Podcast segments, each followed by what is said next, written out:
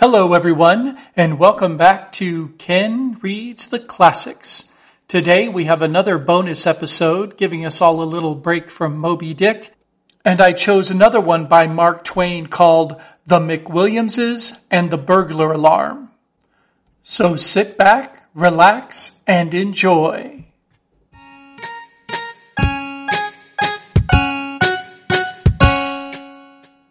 The McWilliamses and the Burglar Alarm by Mark Twain. The conversation drifted smoothly and pleasantly along from weather to crops, from crops to literature, from literature to scandal, from scandal to religion, then took a random jump and landed on the subject of burglar alarms. And now, for the first time, Mr. McWilliams showed feeling. Whenever I perceive this sign on this man's dial, I comprehend it and lapse into silence and give him opportunity to unload his heart. Said he, with but ill controlled emotion, I do not go one single cent on burglar alarms, Mr. Twain, not a single cent. And I will tell you why. When we were finishing our house, we found we had a little cash left over on account of the plumber not knowing it. I was for enlightening the heathen with it, for I was always unaccountably down on the heathen somehow. But Mrs. McWilliams said, no, let's have a burglar alarm. I agreed to this compromise. I will explain that whenever I want a thing and Mrs. McWilliams wants another thing, and we decide upon the thing that Mrs. McWilliams wants, as we always do, she calls that a compromise. Very well. The man came up from New York and put in the alarm and charged $325 for it and said we could sleep without uneasiness now. So we did for a while, say a month. Then one night we smelled smoke and I was advised to get up and see what the matter was. I lit a candle and started toward the stairs and met a burglar coming out of a room with a basket of tinware, which he had mistaken for solid silver in the dark. He was smoking a pipe. I said, My friend, we do not allow smoking in this room. He said he was a stranger and could not be expected to know the rules of the house. Said he had been in many houses just as good as this one, and it never had been objected to before. He added that as far as his experience went, such rules had never been considered to apply to burglars anyway. I said, Smoke along then, if it is the custom. Though I think that the conceding of a privilege to a burglar which is denied to a bishop is a conspicuous sign of the looseness of the times. But waiving all that, what business have you to be entering this house in this furtive and clandestine way, without ringing the burglar alarm. He looked confused and ashamed and said with embarrassment, I beg a thousand pardons. I did not know you had a burglar alarm, else I would have rung it. I beg you will not mention it where my parents may hear of it, for they are old and feeble, and such a seemingly wanton breach of the hallowed conventionalities of our Christian civilization might all too rudely sunder the frail bridge which hangs darkling between the pale and evanescent present and the solemn great deeps of the eternities. May I trouble you for a match? I said, Your sentiments do you honor, but if you will allow me to say it, metaphor is not your best hold. Handing him a match, I said, Spare your thigh. This kind light only on the box, and seldom there, in fact, if my experience may be trusted. But to return to business, how did you get in here? Through a second story window. It was even so I redeemed the tinware at pawnbrokers' rates, less cost of advertising, bade the burglar good night, and closed the window after him, and retired to headquarters to report. Next morning, we sent for the burglar alarm man, and he came up and explained that the reason the alarm did not go off was that no part of the house but the first floor was attached to the alarm. This was simply idiotic. One might as well have no armor on at all in battle as to have it only on his legs. The expert now put the whole second story on the alarm, charged $300 for it, and went his way. By and by, one night, I found a burglar in the third story about to start down a ladder with a lot of miscellaneous property. My first impulse was to crack his head with a billiard cue, but my second was to refrain from this attention because he was between me and the cue rack. The second impulse was plainly the soundest, so I refrained and proceeded to compromise. I redeemed the property at former rates after deducting 10% for use of the ladder, it being my ladder. And next day we sent down for the expert once more and had the third story attached to the alarm for $300. By this time, the Annunciator had grown to formidable dimensions. It had 47 tags on it, marked with the names of the various rooms and chimneys, and it occupied the space of an ordinary wardrobe. The gong was the size of a washbowl and was placed above the head of our bed. There was a wire from the house to the coachman's quarters in the stable, and a noble gong alongside his pillow. We should have been comfortable now, but for one defect. Every morning at five, the cook opened the kitchen door, in the way of business, and rip went that gong. The first time this happened, I thought the last day was come sure. I didn't think it in bed, no, but out of it. For the first effect of that frightful gong is to hurl you across the house and slam you against the wall, and then curl you up and squirm you like a spider on a stove lid till somebody shuts the kitchen door. In solid fact, there is no clamor that is even remotely comparable to the dire clamor which that gong makes. Well, this catastrophe happened every morning regularly at five o'clock and lost us three hours sleep. For mind you, when that thing wakes you, it doesn't merely wake you in spots. It wakes you all over, conscience and all, and you are good for 18 hours of subsequent wide awakeness. 18 hours of the very most inconceivable wide awakeness that you ever experienced in your life. A stranger died on our hands one time, and we vacated and left him in our room overnight. Did that stranger wait for the general judgment? No, sir. He got up at five the next morning in the most prompt and unostentatious way. I knew he would. I knew it mighty well. He collected his life insurance and lived happily ever after, for there was plenty of proof as to the perfect squareness of his death. Well, we were gradually fading toward a better land on account of the daily loss of sleep, so we finally had the expert up again, and he ran a wire to the outside of the door and placed a switch there, whereby Thomas, the butler, always made one little mistake.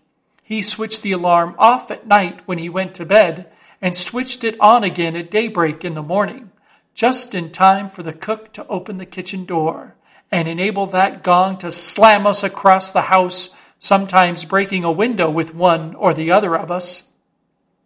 At the end of a week, we recognized that this switch business was a delusion and a snare. We also discovered that a band of burglars had been lodging in the house the whole time, not exactly to steal, for there wasn't much left now, but to hide from the police, for they were hot pressed, and they shrewdly judged that the detectives would never think of a tribe of burglars taking sanctuary in a house notoriously protected by the most imposing and elaborate burglar alarm in America sent down for the expert again, and this time he struck a most dazzling idea. He fixed the thing so that opening the kitchen door would take off the alarm. It was a noble idea, and he charged accordingly. But you already foresee the result. I switched on the alarm every night at bedtime, no longer trusting on Thomas's frail memory. And as soon as the lights were out, the burglars walked in at the kitchen door, thus taking the alarm off without waiting for the clock to do it in the morning. You see how aggravatingly we were situated. For months we couldn't have any company, not a spare bed in the house, all occupied by burglars. Finally, I got up a cure of my own. The expert answered the call and ran another ground wire to the stable and established a switch there so that the coachman could put on and take off the alarm. That worked first rate, and a season of peace ensued during which we got to inviting the company once more and enjoying life. But by and by, the irrepressible alarm invented a new kink. One winter's night, we were flung out of bed by the sudden music of that awful gong, and when we hobbled to the annunciator, turned up the gas, and saw the word nursery exposed, Mrs. McWilliams fainted dead away, and I came precious near doing the same thing myself. I seized my shotgun and stood timing the coachman whilst that appalling buzzing went on. I knew that his gong had flung him out too, and that he would be along with his gun as soon as he could jump into his clothes. When I judged that the time was ripe, I crept to the room next the nursery. I glanced through the window and saw the dim outline of the coachman in the yard below, standing at present arms and waiting for a chance. Then I hopped into the nursery and fired, and in the same instant the coachman fired at the red flash of my gun. Both of us were successful. I crippled a nurse, and he shot off all my back hair. We turned up the gas and telephoned for a surgeon. There was not a sign of a burglar, and no window had been raised. One glass was absent, but that was where the coachman's charge had come through. Here was a fine mystery, a burglar alarm going off at midnight of its own accord, and not a burglar in the neighborhood. The expert answered the usual call and explained that it was a false alarm, said it was easily fixed. So he overhauled the nursery window, charged a remunerative figure for it, and departed. What we suffered from false alarms for the next three years no stylographic pen can describe. During the next three months, I always flew with my gun to the room indicated, and the coachman always sallied forth with his battery to support me. But there was never anything to shoot at. Windows all tight and secure. We always sent down for the expert next day, and he fixed those particular windows so they would keep quiet a week or so, and always remembered to send us a bill about like this. Wire, $2.15. Nipple, 75 cents. Two hours labor, $1.50. Wax, 47 cents. Tape, 34 cents. Screws, 15 cents. Recharging battery, 98 cents. Three hours labor, $2.25. String, 2 cents, lard 66 cents, Pond's extract $1.25, springs at 50 $2, railroad fares $7.25. At length, a perfectly natural thing came about. After we had answered three or four hundred false alarms, to wit, we stopped answering them. Yes, I simply rose up and calmly, when slammed across the house by the alarm, calmly inspected the annunciator, took note of the room indicated, and then calmly disconnected that room from the alarm, and went back to bed as if nothing had happened. Moreover, I left that room off permanently and did not send for the expert. Well, it goes without saying that in the course of time, all the rooms were taken off and the entire machine was out of service.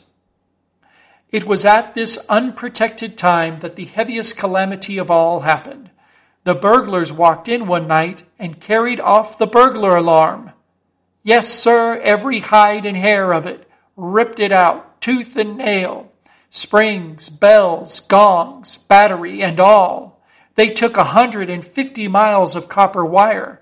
They just cleaned her out, bag and baggage and never left us a vestige of her to swear at. I mean, swear by. We had a time of it to get her back, but we accomplished it finally, for money. The alarm firm said that what we needed now was to have her put in right, with their new patent springs in the windows to make false alarms impossible, and their new patent clock attached to take off and put on the alarm morning and night without human assistance. That seemed a good scheme. They promised to have the whole thing finished in 10 days. They began work and we left for the summer. They worked a couple of days, then they left for the summer. After which the burglars moved in and began their summer vacation. When we returned in the fall, the house was as empty as a beer closet in premises where painters have been at work. We refurnished and then sent down to hurry up the expert.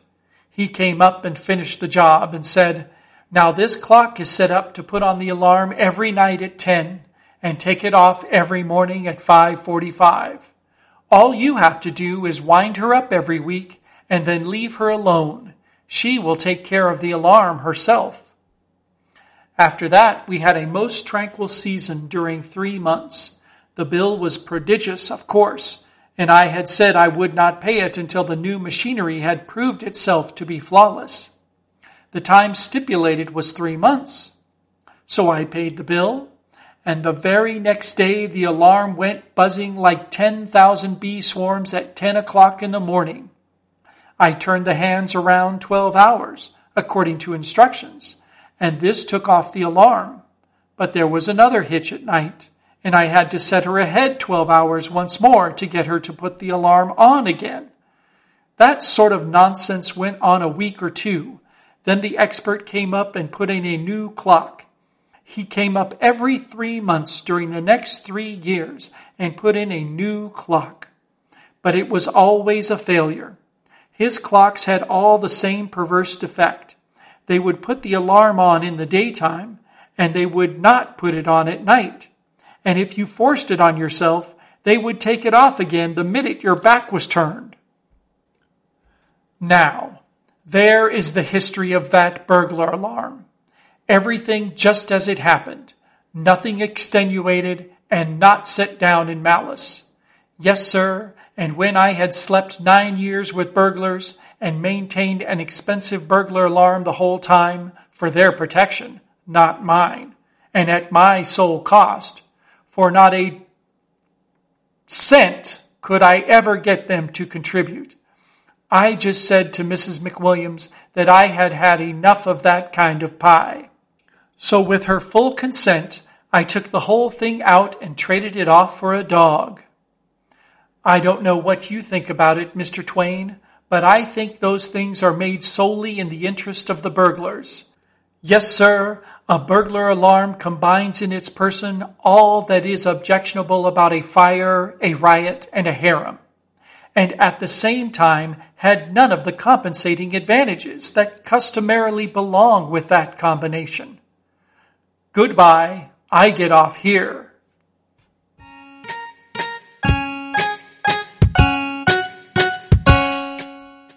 Well, I certainly hope you enjoyed the McWilliamses and the burglar alarm.